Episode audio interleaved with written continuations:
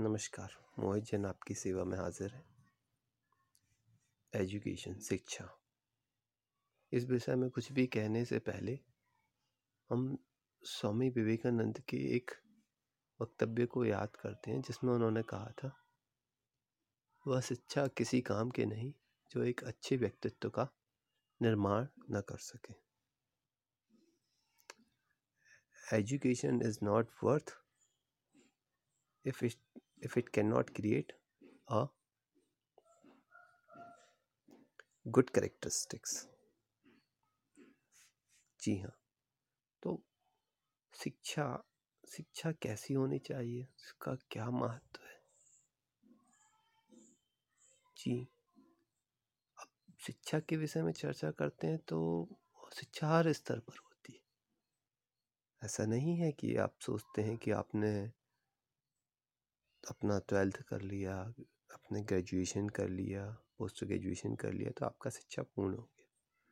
तो जीवन के हर स्तर पर एक कुछ नया नई शिक्षा की ज़रूरत होती है, आवश्यकता पड़ती है। हाँ जी, आप ग्रेजुएशन कर, आप जब जॉब लगती है तो उसके लिए भी शिक्षा की ज़रूरत होती है, ट्रेनिंग मिलती है तो वो भी शिक्षा ही होती है। उसके बाद आप जैसे जैसे प्रमोट होते हैं तो उसके लिए भी आपको बीच बीच में ट्रेनिंग सेशन दिए जाते हैं। वो भी शिक्षा का ही रूप है। लाइफ टाइम आपको ये नीड होती है। जी। और शिक्षा बच्चों के लिए ही नहीं ज़रूरी होती है, शिक्षा शिक्षकों के लिए भी आवश्यक होती है। जी। आज जो स्टूडेंट है, कल वो टीचर होगा। हाँ जी, ऐसा ही है। तो शिक्षा का बहुत ही महत्व है। बेसिकली शिक्षा तो किसान को भी ज़रूरत होती है।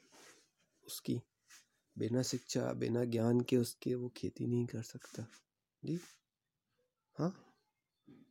जितनी अच्छी, जितनी उन्नत किस्म की खेती करनी है, उसके लिए उतना शिक्षित होना ज़रूरी है। बिना शिक्षा के पॉसिबल ही नहीं है। जी हाँ अब ये शिक्षा कई माध्यमों से हम हासिल कर सकते हैं। इक्कीसवीं सदी में हम जिस युग में जी रहे हैं, यहाँ पर शिक्षा कई माध्यमों से हासिल की जा सकती है।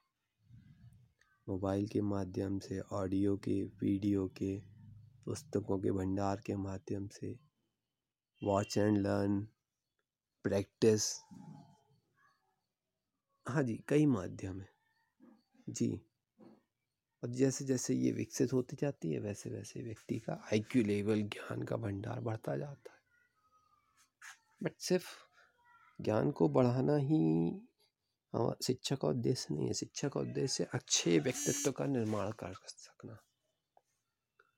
ऐसी शिक्षा जो एक अच्छे व्यक्तित्व का, अच्छी पर्सनैलिटी का बना सके, निर्माण कर सके, वही सार्वभौमिक है।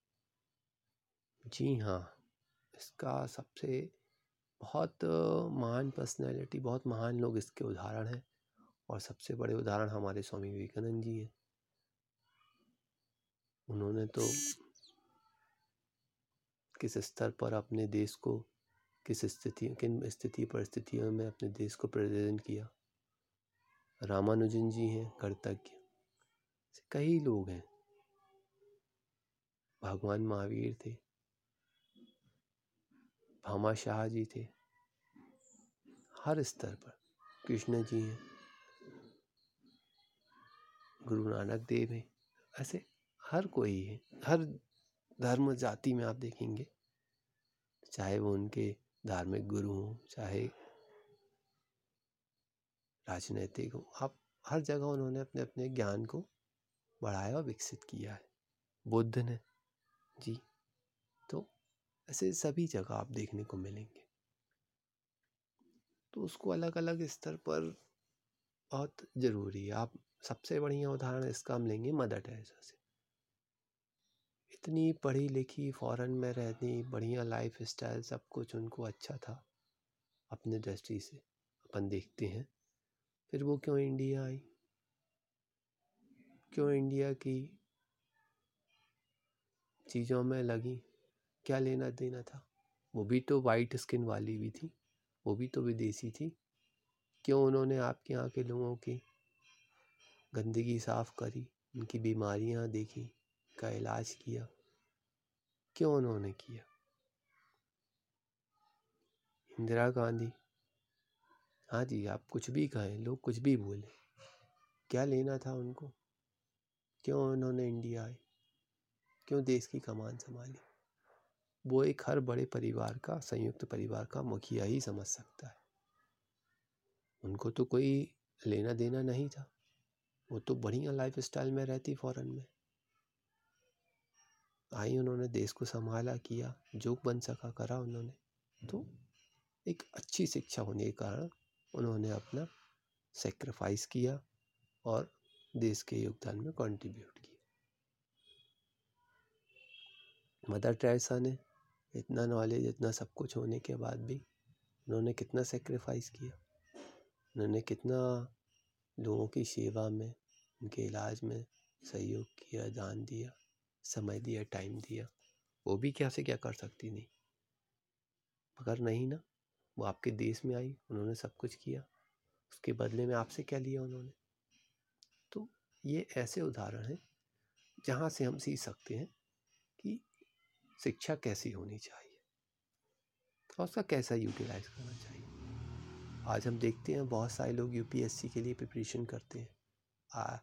M B B S engineer I tech B tech M tech और पता नहीं साइकोलॉजी से और फॉरेन सर्विसेज़ से फॉरेन लैंग्वेज सीखे हुए फॉरेन एजुकेटेड यानी कहाँ कहाँ से हम देखते हैं कितने क्वालिफाइड लोग अप्रोच करते हैं।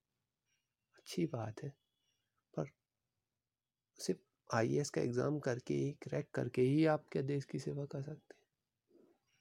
अगर आपका उद्देश्य अच्छा है तो आप इतने कैपेबल हो गए हैं कि आप देश को वैसे भी कंट्रीब्यूट कर सकते हैं। हाँ जी, बहुत से साधु जन को आप देखेंगे इंडिया में, जो सभी कुछ त्यागे हुए हैं और देश के चलाने में योगदान दे रहे हैं। जी हाँ। कहने का उद्देश्य यह है। देश, धर्म, हर जगह शिक्षा आपको मिलेगी। तो उस शिक्षा का आप कैसा उपयोग करते हैं? और किस रूप में आप ग्रहण करते हैं? और किस तरह आप उसका आउटपुट देते हैं? इसी तरह हम इस विषय में और आगे चर्चा करते रहेंगे और डेली कुछ नया हम शिक्षा के बारे में डिस्कस करेंगे। जी। हर दिन कुछ नया चर्चा करेंगे शिक्षा के विषय में। धन्यवाद, नमस्कार। आशा करता हूँ कि आप सब मेरे ये चैनल को शेयर करेंगे, सब्सक्राइब करेंगे। Thank you.